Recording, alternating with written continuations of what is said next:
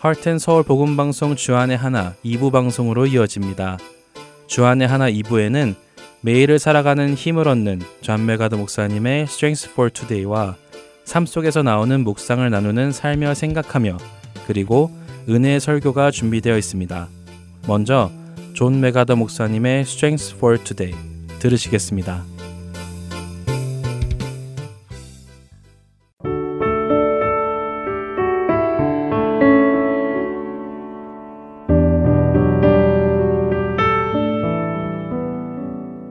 애청자 여러분 안녕하세요. 존 맥아더 목사님의 Strength for Today 진행의 이세진입니다. 오늘 Strength for Today의 제목은 하나님 신뢰하기입니다. 왕이 궁에 돌아가서는 밤이 새도록 금식하고 그 앞에 오락을 그치고 잠자기를 마다하니라. 이튿날에 왕이 새벽에 일어나 급히 사자굴로 가서 다니엘이 든 굴에 가까이 이르러서 슬피 소리질러 다니엘에게 묻되 살아계시는 하나님의 종 다니엘아 내가 항상 섬기는 내 하나님이 사자들에게서 능히 너를 구원하셨느냐 하니라. 다니엘이 왕에게 아뢰되 왕이여 원하건대 왕은 만수무강 하옵소서. 나의 하나님이 이미 그의 천사를 보내어 사자들의 입을 봉하셨으므로 사자들이 나를 상해하지 못하였사오니 이는 나의 무죄함이 그 앞에 명백함이 오며 또 왕이여 나는 왕에게도 해를 끼치지 아니하였나이다 하니라. 다니엘서 6장 18절부터 22절의 말씀입니다. 마주한 상황이 가장 어둡고 희망이 보이지 않을 때에야 비로소 우리는 하나님의 손길을 가장 분명하게 볼 수 있습니다. 다니엘 시대를 통치했던 왕들 중에 다리우스 왕이 있었습니다. 다니엘을 사자굴에 넣은 왕이죠. 다리우스 왕은 다니엘을 깊이 아끼고 있었고 다니엘을 통해 다니엘의 하나님을 어느 정도 알고 있었습니다. 때문에 그는 하나님께 다니엘을 구원할 능력이 있다는 것을 알았지만 하나님이 다니엘을 그날 구원하실지는 알 수 없었기에 새벽을 애타게 기다리며 고통스럽고 잠 못 이루는 밤을 보냈죠. 밤새 기다리던 다리우스 왕은 동이 트자마자 서둘러 사자굴로 가서는 다니엘의 이름을 불렀습니다. 다니엘의 목소리와 어떻게 하나님의 천사가 사자들의 입을 막고 자신을 구원했는지 설명하는 다니엘의 이야기에 다리우스는 얼마나 기뻤을까요?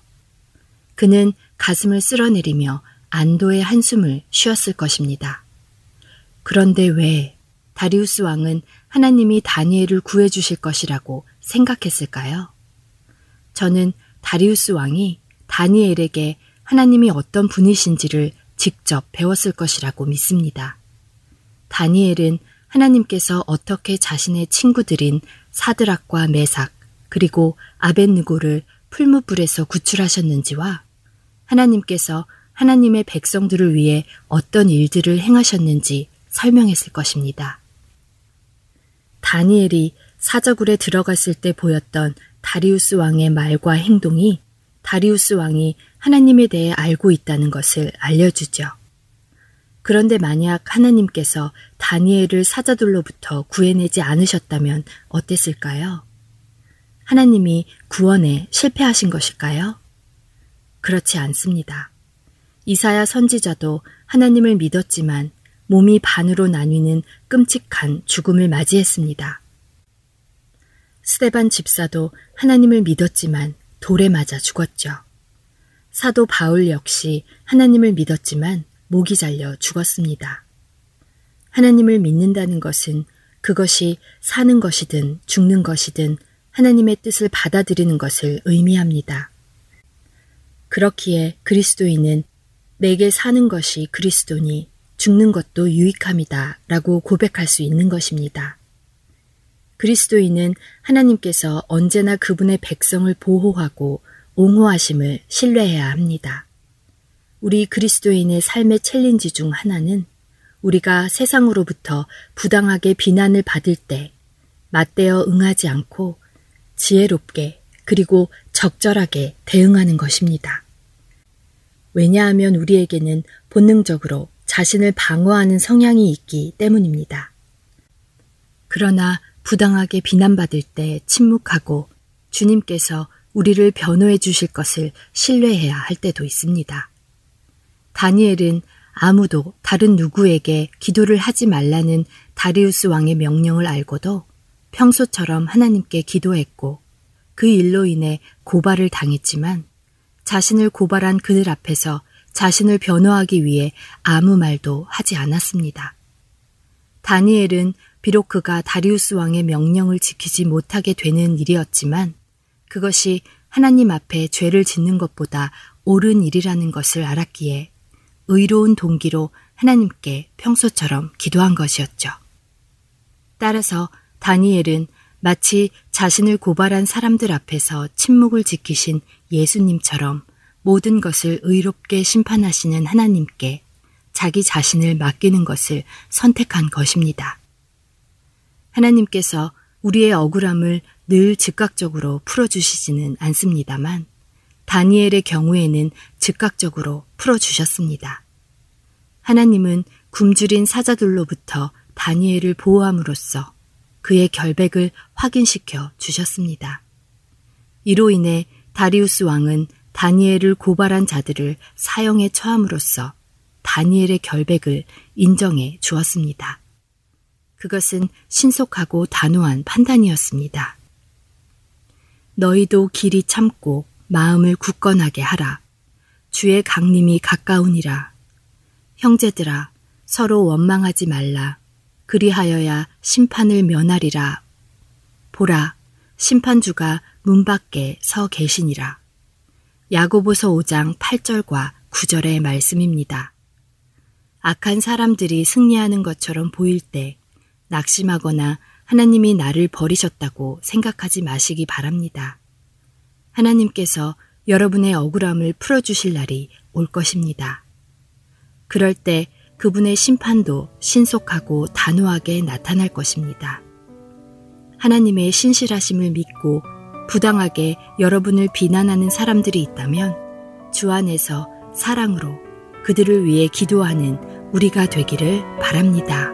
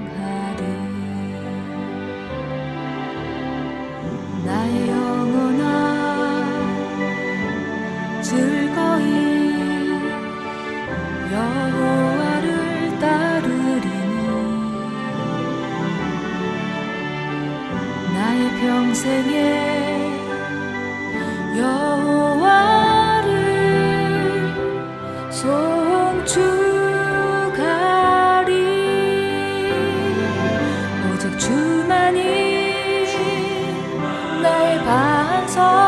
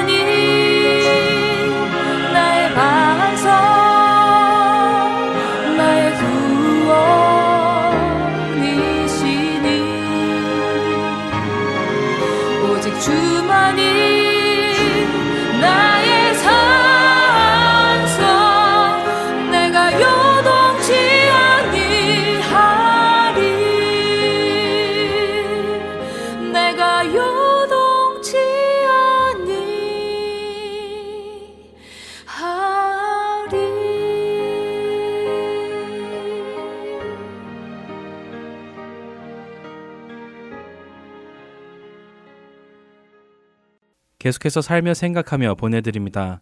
오늘은 캘리포니아 봉사자 강영규 성도가 진행합니다.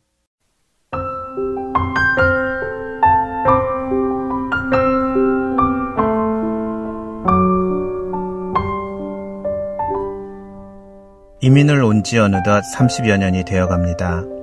믿음의 여정을 돌이켜보면 불교에 심취하고 도에 심취했던 19살에 미국으로 이민을 오게 되고 교회를 가는 것을 죽기보다 싫어했던 저의 20대 시절이 생각납니다. 그때 사촌 누님 집에 놀러 가 보니 우리에게 먹을 것을 차려주고는 밤늦게 방에 들어가 다음날 설교를 영어로 번역을 하던 사촌 누님을 보며 누나는 하나님께서 잘 봐주시겠다며 농담을 했었던 기억이 납니다. 그런데 얼마 지나지 않아 사촌 누이는 위암에 걸렸고 저는 식구들이 기도를 하며 매달리는 것을 보며 생각하였습니다.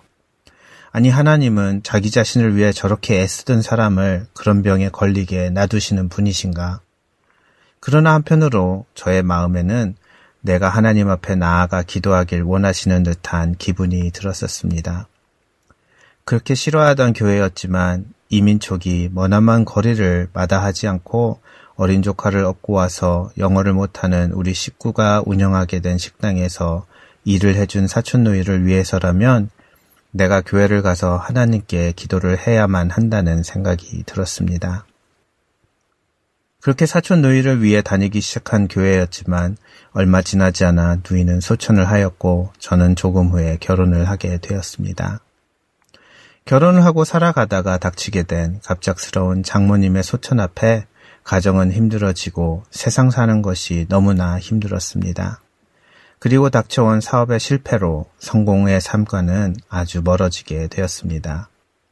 그러나 그 후 1년이 채 되지 않은 시간에 저는 교회 생활, 종교 생활이 아닌 나는 죄인이었으며 하나님의 용서가 필요한 존재임을 깨닫게 되고 예수님을 주님으로 영접하는 놀라운 은혜를 받게 되었습니다. 사촌 누이와 장모님의 소천은 그리고 사업의 실패로 그 일이 일어난 당시에는 너무나도 힘든 시간이었지만 저에게는 영적인 눈을 뜨는 출발점이 되었음을 지나고 나서 깨닫습니다. 몇 년 전에 우연하게 교회에서 고등학교 동창을 만나게 되었습니다. 사실 그동안 교회 안에서는 모든 것을 감수하며 가면을 쓰고 살던 제가 옛날로 돌아가 아무 걱정 없이 마음을 나누기도 하고 선교도 같이 가며 좋은 우정을 쌓아가게 되었습니다. 그는 언제나 남을 위해 살아가기 위해 항상 애쓰는 친구였습니다. 그리고 그는 내가 아닌 당신이 그리고 나아가서는 예수님이 스타가 되셔야 한다며 유스타라는 재단을 만들고 마음이 상한 자들을 위한 세미나와 병으로 고생하는 이들을 위한 자선 콘서트 등을 주최하며 따뜻한 마음으로 세상을 향해 섬겼었습니다. 얼마 전 그 친구가 선교사님들을 위한 방송을 만들어 드리고 싶다며 저에게 동참해 달라고 하였습니다. 머지않은 곳에 스튜디오로 쓸 사무실까지 계약하러 다니는 그 친구는 그런 일을 할 미래를 생각하며 너무나도 기뻐했었습니다. 그런데 어이없게도 어제 저는 그 친구가 갑자기 심장마비로 서천했다는 소식을 듣게 되었습니다. 그렇게도 좋은 일을 또 하나님을 높이기를 힘쓰고 하나님의 사랑을 전하는 것은 말이 아닌 행동임을 나타내고자 애쓰던 그 친구를 하나님께서 부르신 것을 보며 그 가정에 무엇라 위로를 해야 할지 알 수 없었습니다.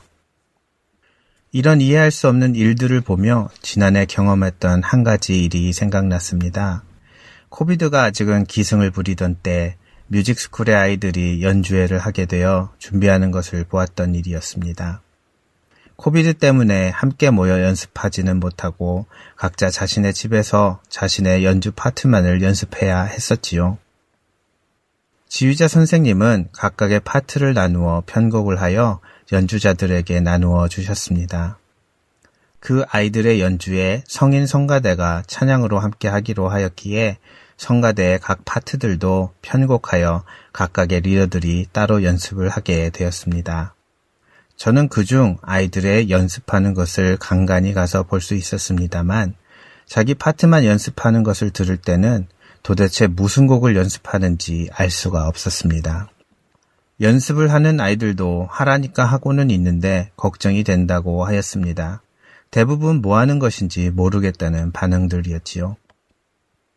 그렇게 오랜 연습이 끝나고 우리는 드디어 무대에 올라 서로 6피트 이상 널찍이 떨어져 그동안 연습해온 찬양을 연주하는 것을 듣게 되었습니다. 성가대도 처음으로 함께 모여 부른 그 곡을 들으며 저는 너무나도 아름다운 화음에 놀라고 말았습니다. 서로 떨어져 따로 연습을 할 때는 생각할 수 없었던 화음으로 하나님을 찬양 드리는 것을 보며 감동의 눈물이 흘렀습니다. 찬양이 끝나고 내려온 성가대원들과 대화를 나누어 보니 다들 올라가기 전까지 너무나도 걱정을 했었다는 것입니다. 그도 그럴 것이 같이 연습을 하며 화음을 듣고 연습을 하는 것이 아니라 각자 자기의 파트만을 들으니 어떤 음색이 나올지는 아무도 몰랐기 때문입니다. 그러나 그 곡을 지휘하고 편곡한 지휘자는 알았을 것입니다. 지휘자의 머릿속에는 어떤 소리와 어떤 화음이 어우러져 나올지 알고 있었을 것입니다. 이처럼 음악의 한 분야의 장인이 만들어내는 음악도 따로따로 나누어 놓으면 우리는 알 수 없고 이해할 수도 없는 것입니다.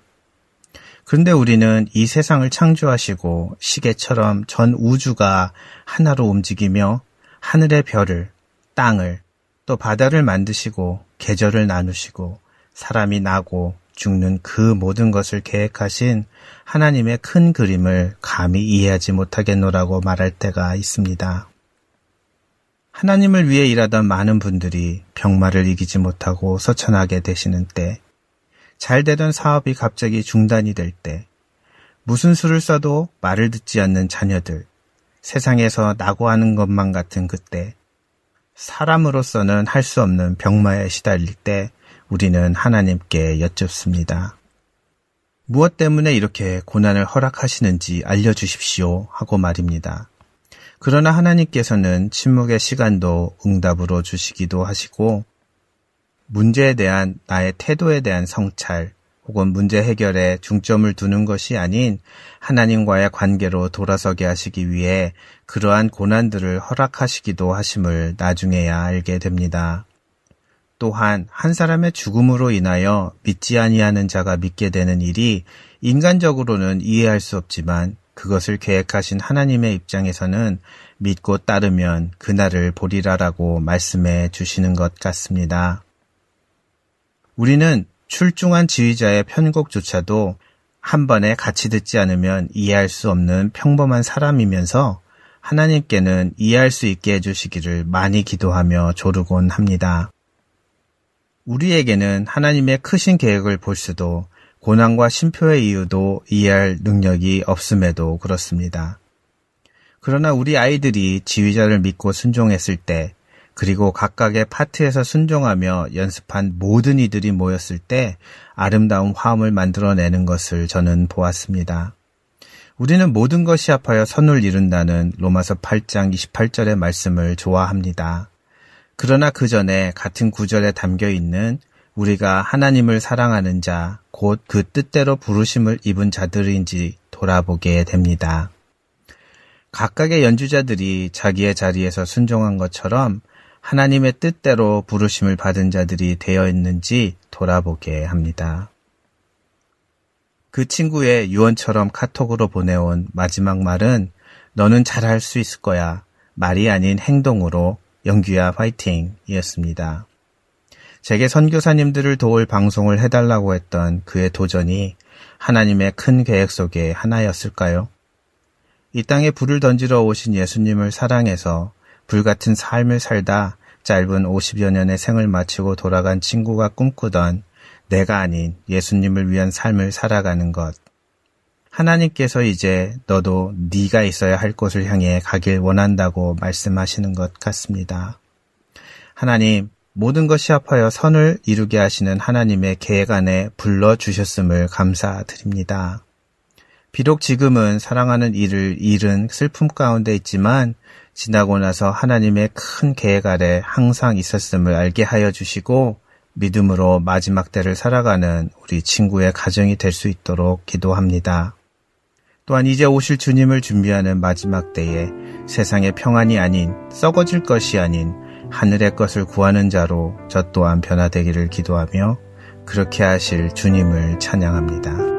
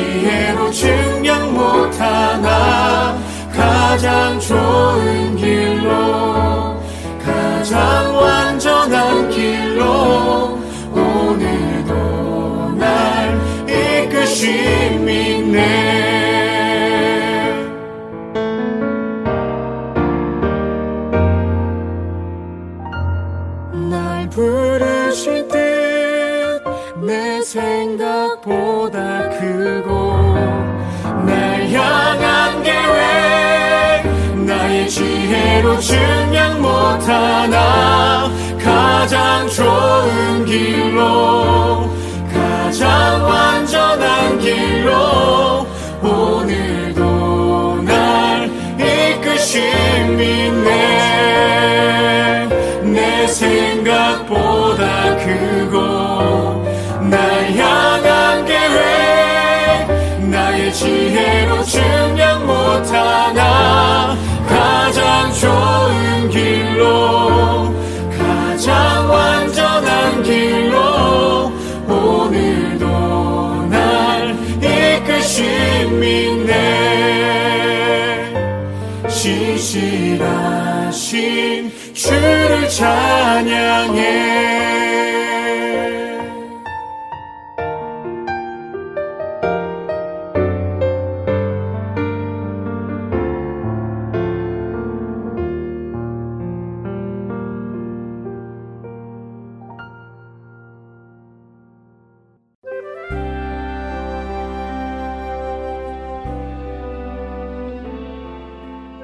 안녕하세요. 저는 필린 지역 오마트에 CD를 놓고 관리하고 있는 봉사자 전인숙 자매입니다. 복음으로 많은 이들이 구원받기를 소원합니다. 아멘. 안녕하세요. 저는 멤피스에서 CD 배치 봉사를 하고 있는 조영순입니다. 현재 Farmers Market과 아시아나 마켓에 CD를 놓고 있습니다. 이 CD로 예수 그리스도가 전해지고 많은 이들이 생명을 얻기를 소망하며 기도합니다. 감사합니다. 안녕하세요. 저는 워싱턴에서 CD 배치를 봉사하고 있는 이소벨입니다. 현재 패드류웨이 H마켓에 CD를 놓고 있습니다. 복음사에게 동참할 수 있어서 참 기쁩니다. 감사합니다.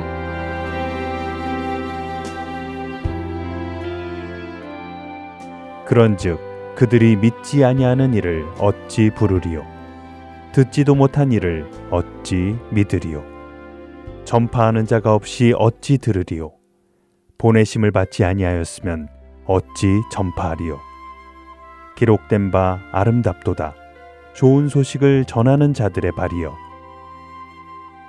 생명을 전하는 이 아름다운 사역에 동참하실 분은 전화번호 602-866 8999로 연락 주시기 바랍니다.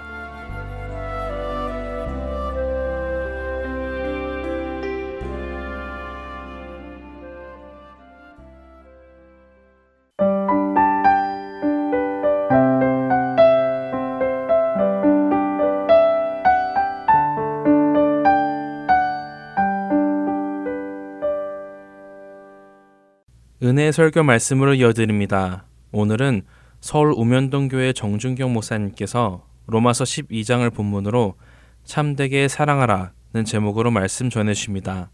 은혜의 시간 되시기 바랍니다.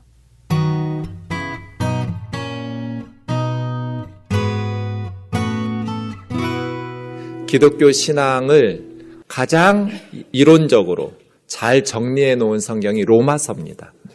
그래서 다른 성경은 몰라도 로마서만 바르게 알면 기독교 신앙에 대해서 정확하게 파악할 수 있습니다. 로마서는 크게 1장에서 11장까지 교리에 대해서 설명하고 있고요. 12장부터 16장까지는 삶에 대해서, 실천에 대해서 어, 기록하고 있습니다. 로마서 12장 1절 우리 같이 읽겠습니다. 시작. 그러므로 형제들아 내가 하나님의 모든 자비하심으로 너희를 권하노니 너희 몸을 하나님 기뻐하시는 거룩한 산 제물로 드리라. 이는 너희가 드릴 영적 예배니라. 1장에서 11장까지 기독교 신앙 교리에 대해서 어, 가르쳤어요. 그리고 12장에서부터 이제 그 어, 삶의 순종, 실천에 대해서 이야기하는 첫 단어가 그러므로라는 접속사예요. 그러므로 이게 무슨 말이에요? 1장에서 11장까지 구원받는 복음의 교리를 배웠으므로 그런 뜻이에요. 예수 그리스도의 복음을 듣고 예수 그리스도를 믿음으로 말미암아 구원받은 성도가 되었으므로 우리가 예수 그리스도의 복음을 듣고 예수 그리스도를 믿음으로 구원받은 하나님의 백성이 되었어요. 그럼 이제 어떻게 살아요? 그게 그러므로예요. 그러므로. 우리가 구원받은 하나님의 자녀가 되었으므로 너희 몸을 하나님이 기뻐하시는 거룩한 산 제물로 드리라는 거예요. 이것이 너희가 드릴 영적 예배니라. 이것이 진정한 예배다. 예배는 축도로 끝나지 않아요? 축도가 마치면 이제 진정한 예배가 새롭게 시작돼요. 삶의 현장을 번제단으로 삼아 드리는 하나님 앞에 드리는 삶의 예배이죠. 이것이 영적 예배다. 이것이 진정한 예배다. 너희 몸을 하나님이 기뻐하시는 원문의 순서대로 보면 living and holy sacrifice예요. 살아있는 그리고 거룩한 제물. 썩어서 시체 냄새가 나는 이 썩어서 악취가 나는 예물 말고요. 우리의 삶이 살아있는 예배가 될 수 있도록. 그리고 거룩한 하나님 기뻐하시는 예배가 될 수 있도록 너희 삶을 드리라는 거예요. 구원받은 성도가 구원받은 성도의 삶을 살아내야죠. 그렇게 바르게 착하게 살아야만 구원받는 것이 아니에요. 우리는 로마서 1장에서 11장 내용을 통해서 인간의 선행이나 율법적 어, 교리, 하나님의 명령을 준수해서 구원받지 못한다는 걸 배웠어요. 예수 그리스도의 은혜로 십자가의 어, 대속적인 죽으심을 믿음으로 십자가와 부활의 복음을 믿음으로 구원받는다는 것을 배웠어요. 착하게 살아서 구원받는 게 아니에요. 하지만 예수 그리스도의 은혜로 구원받았으므로 이제는 착하게 살아야 돼요. 왜냐하면 우리가 착하게 살아야만 믿지 않는 사람들이 구원받을 수 있어요. 전에 양재동에 있을 때 예배당이 있었던 건물주 사장님은 크리스찬이 아니에요. 그래서 맨날 저를 만나면 목사님 요즘 사업 잘 되세요? 이렇게 인사해요. 목사님 요즘 사업 잘 되세요? 거기다 대고 제가 크리스찬이 아닌데 목회는 사업이 아닙니다. 이렇게 뭐 설명하기도 애매하고 그래서 내 덕분에요. 이렇게 인사를 받아요, 항상. 그렇게 몇 년 동안 인사를 어, 주고 받았어요. 그날도 목사님 요즘 사업 잘 되세요? 그분이 생각할 때 담임 목사니까 제가 교회 사장인 줄 알고 뭐 이렇게 사업하는 줄 알아요. 뭐 아마 신도들 많이 늘어나고 헌금 많이 늘어나고 그러면 사업이 잘 된다고 생각하시겠죠? 그날도 그냥 뭐 덕분에요 하고 인사하고 제 목양실로 올라왔는데 그동안 몇 년 동안 목회는 사업이 아니에요. 이렇게만 생각했었는데 그날따라 어 그러고 보니 내가 사업을 하고 있네. 이런 생각이 드는 거예요. 목사님 사업 잘 되세요? 네, 덕분에요. 하고 올라왔는데 목양실에서 생각해 보니 제가 사업을 하고 있더라고요. 무슨 사업이에요? 우리 지금 무슨 사업하고 있어요? 복음 유통업. 교회는 복음 유통업을 하고 있어요. 제가 사업을 하고 있더라고요. 복음 유통업을 하고 있더라고요. 그래서 교우들한테 물었어요. 여러분, 내가 몇 년 동안 아, 목회는 사업이 아니라고만 생각하고 인사를 받았는데 그날은 생각해 보니 어, 우리가 지금 복음 유통업을 하고 있구나를 깨달았다고. 우리 교회에 복음 유통업이 잘 되려면 어떻게 해야겠냐고. 여러분, 복음 유통업이 잘 되려면 우리 교회 사업이 잘 되려면 어떻게 해야겠어요? 뭘 잘해야 돼요? 품질이 좋아야죠. 제품이 좋아야 돼요? 우리 교회가 파는 제품이 뭐예요? 복음일 텐데, 복음을 안 믿는 사람들이 잘 받아들이게 하려면 어떻게 해야 돼요? 목사님이 설교를 잘해야 된다고 그러더라고요. 그래서 제가 땡 그랬어요. 왜냐하면 그 사람들은 예배당에 나와서 제 설교를 들어보지를 않아요. 들어보지도 않는데 설교를 잘하는지 못하는지 어떻게 알겠어요. 그래서 복음 유통업이 잘 되려면 우리가 상품이 좋아야 되는데 Made in Church 이 Made in Church가 좋아야 되는데 Made in Church가 뭐냐면 저와 여러분의 삶이에요. 동네에서 나가서 사는 우리들의 삶이 Made in Church예요. 그죠? 안 믿는 사람들은 우리의 삶의 모습을 보면서 나도 교회 다니고 싶다. 나는 교회 안 다닐래. 이렇게 생각할 거예요. 우리가 착하게 살아서 구원받는 거 아니에요. 예수 그리스도의 십자가의 은혜로 구원받아요. 그러므로 우리가 아무렇게나 살아도 되는가? 아니요. 우리는 하나님이 기뻐하시는 살아있으며 거룩한 산 예물, 그렇게 삶의 곳곳에 우리의 번제단 삼아서 우리 몸을 하나님이 기뻐하시는 번제물로 바치는 예배자의 삶을 살아야 돼요. 그래야 믿지 않는 세상 사람들이 우리를 보면서 예수 믿고 싶어져요. 전도하다 보면 그런 사람들 정말 많아요. 교회 다니는 사람들한테 실망해서 교회 다니지 않겠다고. 예수 믿자고 권면하면 나는 주변에 지인이 교회 다니는 사람이 있는데 그 사람한테 돈을 떼었다. 뭐 아주 못되고 이기적이다. 자기 뭐 큰아버지가 고모가 뭐 삼촌이 또 직장의 동료가 친구가 교회 다니는 사람들에게 실망해서 교회 다니지 않겠다고 말하는 사람들이 정말 많아요. 뭐가 안 된 거예요? 그러므로가 안 된 거예요. 12장 1절에 그러므로. 그러므로가 나와야 되는데 그러나가 나오는 거예요. 구원 받았는데 구원받은 하나님의 백성답게 살지 않으니까 세상 사람들이 실망해서 나 교회 안 다닐래 라고 말하는 거잖아요. 우리가 구원받은 하나님의 자녀가 되었으니까 우리의 삶을 아무렇게나 살아도 되는 거 아니에요. 아무렇게나 말하고 아무렇게나 행동해도 되는 거 아니에요. 그러므로 하나님이 기뻐하시는 살아있는 예배, 거룩한 삶의 예배를 하나님 앞에 드리는 저와 여러분 되기를 원합니다. 거룩한 산재물, 거룩한, 그래서 우리를 성도라고 불러요. 거룩한 무리들이란 뜻이죠.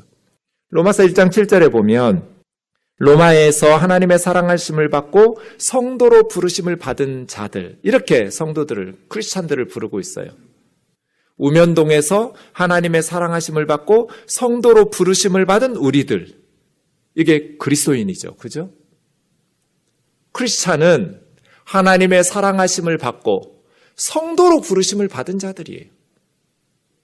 거룩한 무리들이라고 부르심을 받은 자들이 그리스도인이에요. 거룩하게 사는 것은 어떻게 사는 것일까요? 거룩. 어떻게 살아야 거룩하게 살까요? 잘 웃지도 않고 항상 진지한 표정으로 어, 중저음의 목소리로 거룩 거룩 외치면서 찬양하면 그게 거룩하게 사는 걸까요? 거룩이 무엇인가를 가장 잘 가르쳐 주는 성경이 레위기 19장이에요. 레위기 19장은 한 장 전체가 거룩에 대한 주제를 다루고 있어요. 거룩이라는 건 뭐라고요? 하나님을 닮아가는 것이 거룩이라고. 내가 거룩하니 너희는 거룩하라고 말씀하시잖아요. 그러니까 거룩하게 산다는 것은 중저음의 목소리로 거룩 거룩을 외치면서 찬송하는 게 아니라 하나님 닮아가는 게 거룩한 거예요. 하나님이 거룩하신 분이에요. 그래서 하나님을 닮아가는 삶. 그 레위기 19장에서 거룩에 대해서 설명할 때 당시에는 농경 사회니까 이런 거예요. 9절 10절에 보면 곡식을 거둘 때 밥 모퉁이까지 다 추수하지 말라는 거예요. 너네 바치고 네가 고생해서 농사 지은 땅이지만 밭의 모든 것을 주인인 네가 다 추수해 가지 마라. 왜? 어느 도시든지 어느 마을이든지 가난한 사람들과 거류미는 외국인 노동자들이에요. 가난한 자들과 외국에서 온 노동자들이 있지 않냐. 그 사람들을 위해서 반 모퉁이를 남겨두라는 거예요. 또 곡식이 떨어졌으면 그 이삭까지 주인인 너가 다 걷어들여 가지 말고 떨어진 이삭은 줍지 마라. 이게 거룩이다. 너희 포도원이지만 네가 고생해서 포도 농사 지었지만 포도 열매를 다 추수해서 따지 마라. 몇 송이 남겨둬라. 그리고 떨어진 과일, 포도나 과일들은 다 주워가지 마라. 그 땅에 가난한 자들과 외국인 노동자들을 위해서 놔두라는 거예요. 이런 걸 거룩이라고 그래요. 거룩은 성경 찬송 들고 날마다 예배당에 와서 예배하고 찬송하는 게 거룩이 아니고요. 우리의 삶의 현장, 우리 밭이 거룩해야 돼요.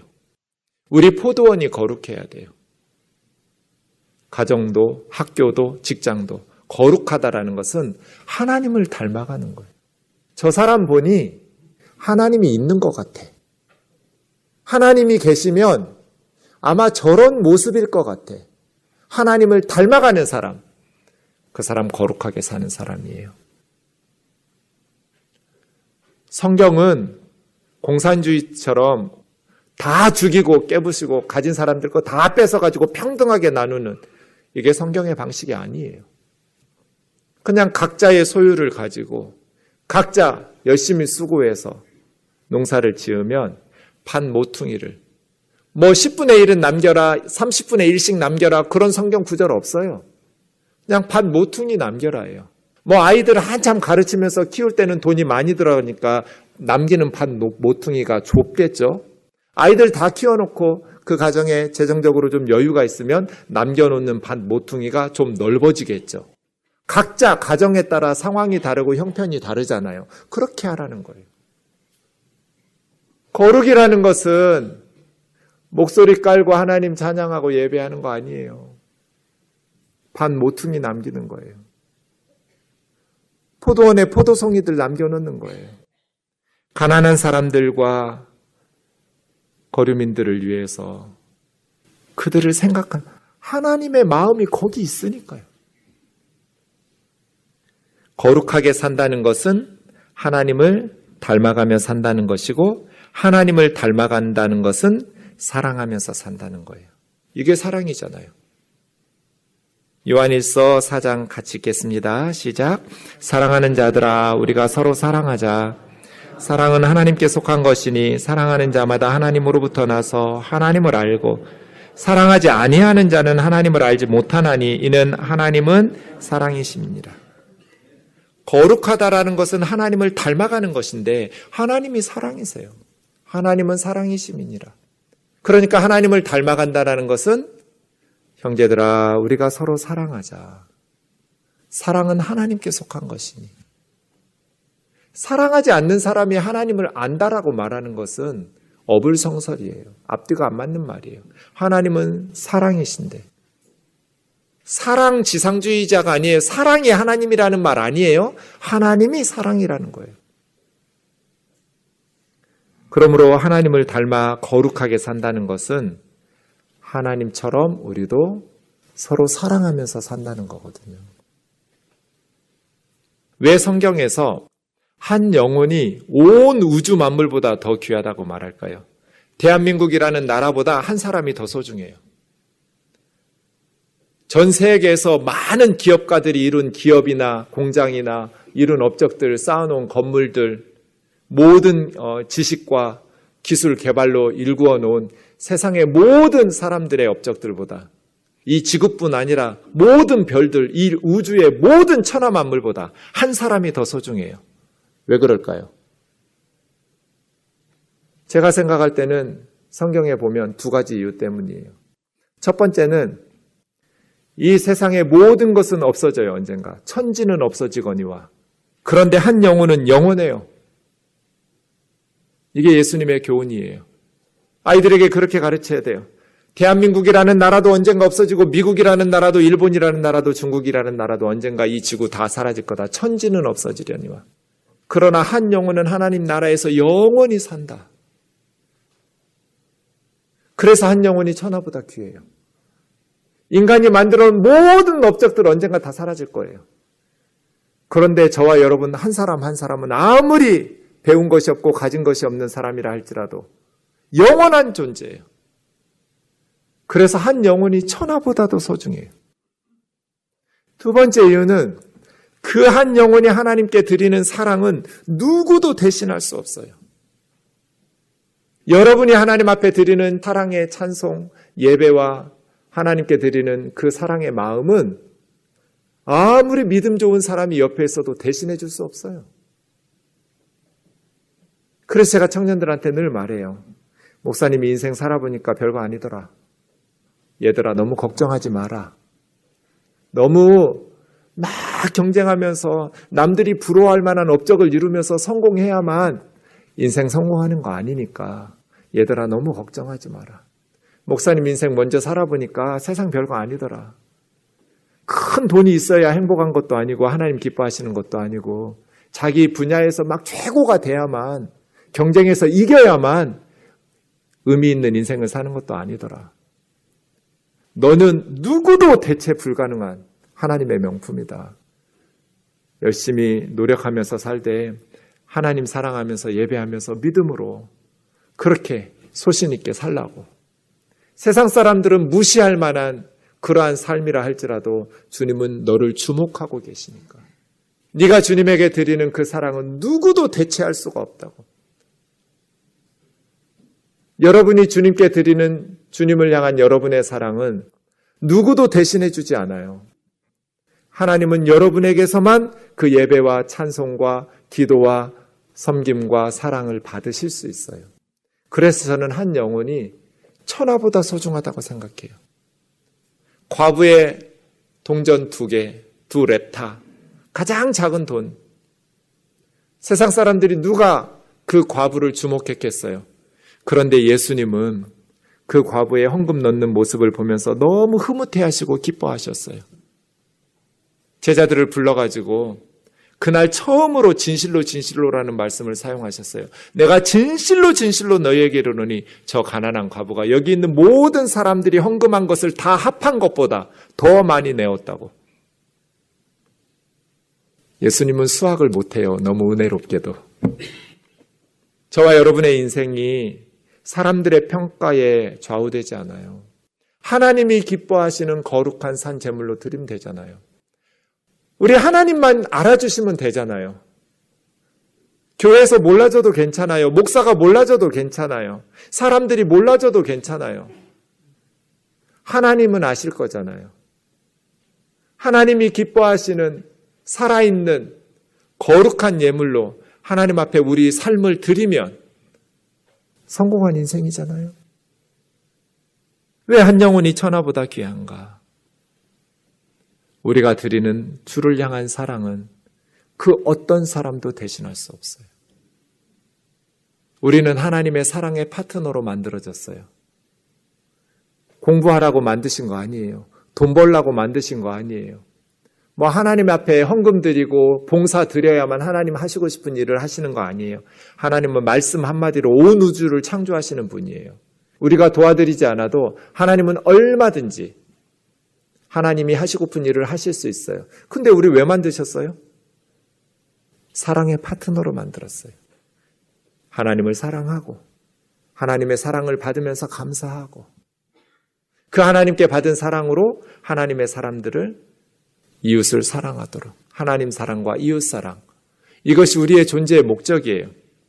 거룩하게 산다는 것은 하나님을 닮아가는 것이고 하나님을 닮아간다라는 것은 사랑한다는 것인데 사랑하면서 사는 것이 우리의 본질적인 창조 이유예요. 사랑하면서 살지 않는 것은 아무리 똑똑하고 아무리 잘생기고 아무리 가진 것이 많아도 가장 소중한 하나님이 지으신 본질적인 사명을 감당하지 못하는 거예요.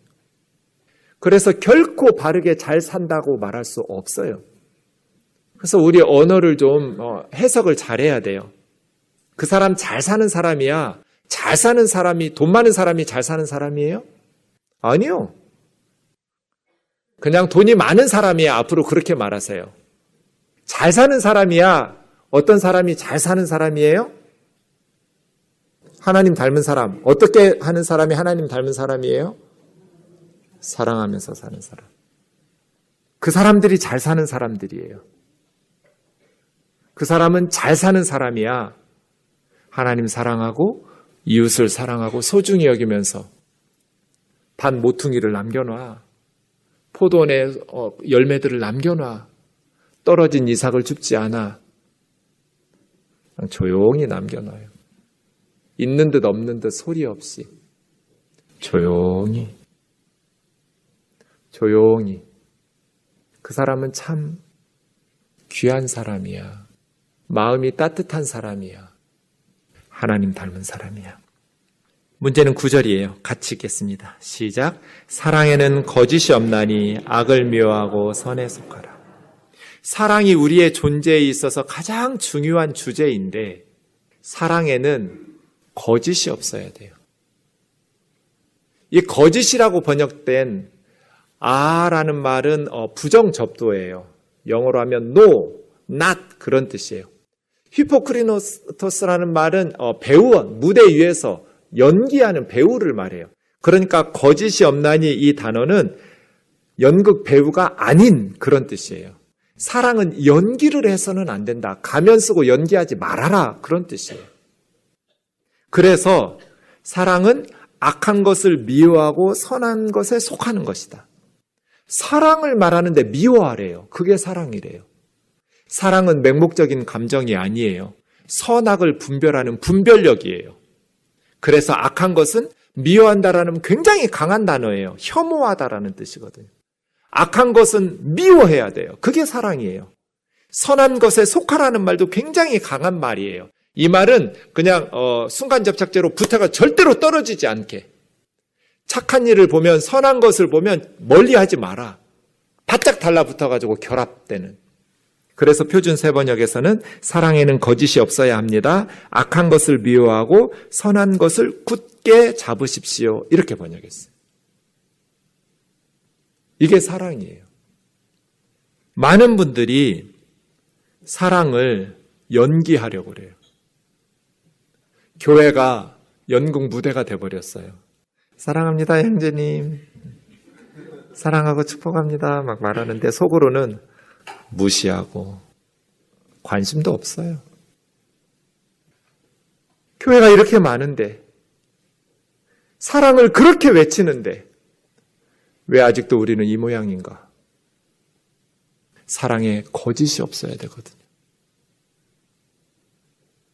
왜 교회가 계속해서 개혁되지 못하고 부패하고 타락하고 세상으로부터 멸시를 받고 지탄의 대상이 되었는가?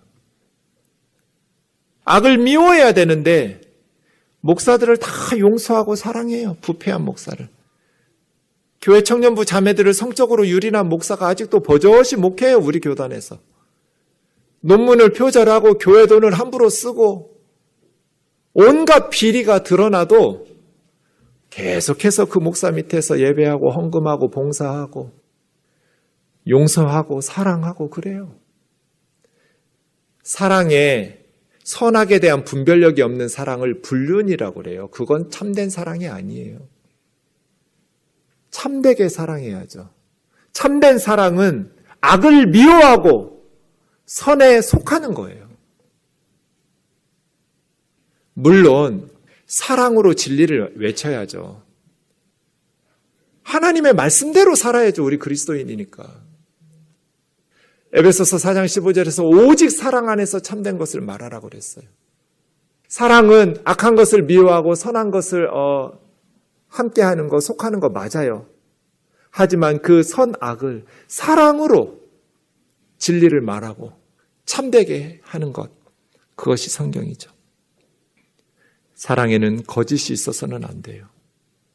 고린도전서 13장 3절 사랑장에 보면 너무나 충격적인 구절이에요.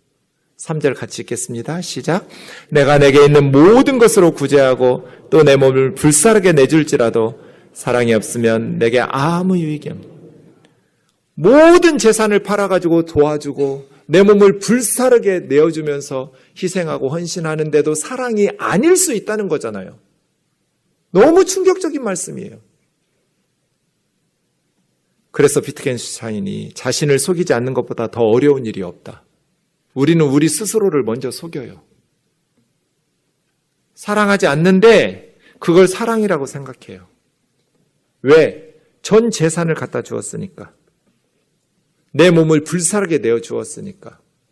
그런데 그게 사랑이 아닐 수 있어요? 사랑이 뭔데요? 고린도전서 13장 4절에서부터 7절까지 15개의 단어예요. 내 몸을 불사르게 내어 주어도 내가 가진 모든 것으로 구제해도 사랑이 아닐 수 있어요.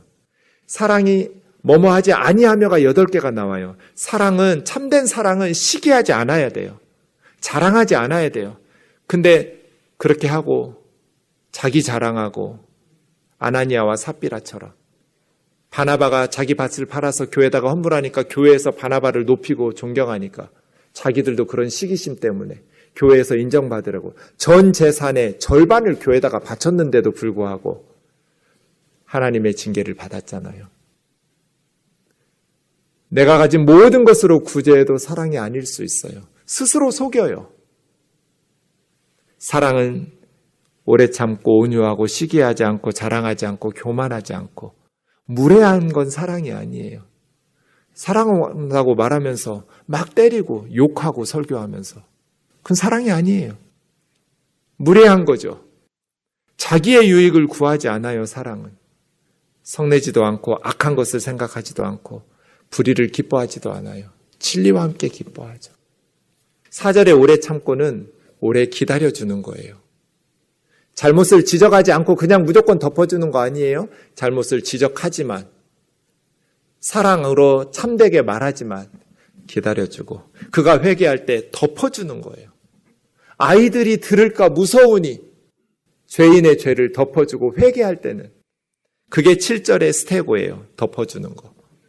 무조건 덮어주는 건 사랑이 아니에요. 그건 불륜이에요. 악을 허용하는 건 사랑이 아니에요. 믿으며 바라며 견디는 것. 이게 참된 사랑이거든요. 여러분, 우리 하나님 어떻게 사랑하고 있어요? 주님만이 나의 힘, 나의 방패, 나의 참소망, 나의 몸, 정성 다 바쳐서 주님 경배합니다. 정말요? 여러분 정말 그래요? 우리 하나님 어떻게 사랑하고 있어요? 사랑한다고 말하고 사랑한다고 떠들지만 정말 하나님에게 관심이나 있어요? 정말 배우자에게 관심이나 있으세요? 부모님에게 관심은 있어요? 자녀들에게 관심이 있어요? 아이가 지금 무슨 생각을 하고 있는지, 어떻게 살고 싶은지, 어떤 마음으로 하루하루를 살고 있는지 관심 있으세요? 교우들을 만나면 사랑한다고 말하고 축복한다고 말하지만 정말 이 사람이 어떤 기도 제목을 가지고 어떤 어려움을 당하고 있는지 들어볼 마음은 있으세요? 사랑한다고 말하는데 겉으로 보면 사랑하는 것 같은데 사랑하지 않아. 그리고 다른 여자 쳐다봐요. 우리를 향한 하나님의 사랑은 거짓이 없잖아요. 불순물과 찌꺼기가 없어요.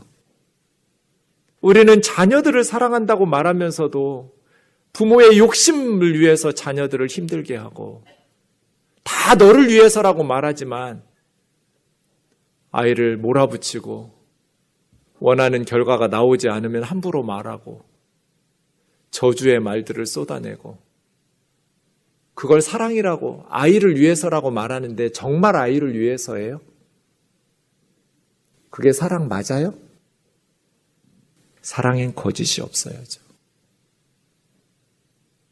10절부터 14절 읽고 마치겠습니다. 시작. 형제를 사랑하여 서로 우애하고 존경하기를 서로 먼저 하며 부지런하여 게으르지 말고 열심을 품고 주를 섬기라. 소망 중에 즐거워하며 환란 중에 참으며 기도에 항상 힘쓰며 성도들의 쓸 것을 공급하며 손 대접하기를 힘쓰라. 너희를 박해하는 자를 축복하라. 축복하고 저주하지 말라. 이런 걸 사랑이라고 그래요. 이게 사랑이에요. 사랑은 서로 우애하고 존경하는 걸 먼저 너 하는 거 봐서가 아니에요. 그건 사랑 아니에요. 먼저 하는 게 사랑이에요. 사랑은 열심을 품고 주님을 섬기는 거고 소망 중에도 참고 환란 중에도 견뎌내면서 항상 기도해 주는 게 사랑이고 성도들의 쓸 것을 공급하고 손님 대접하기를 힘쓰고 박해하는 자들을 저주하지 않고 축복하면서 기도하는 게 사랑이에요. 그래서 사랑은 자기 자신과 싸움이고 성령의 열매이고 자기 도취에 빠진 게 아니에요. 15장 2절도 같이 읽죠. 시작. 우리 각 사람이 이웃을 기쁘게 하되 선을 이루고 덕을 세우도록 할지니라. 열심히 신앙생활 한다. 자기 도취에 빠지는 게 아니에요. 선을 이루고 덕을 세우는 게 바른 신앙생활이고 바르게 사랑하는 거예요. 우리가 참되게 사랑했다면 선을 이루고 덕을 세우는 건덕의 그리스도인이 될 겁니다.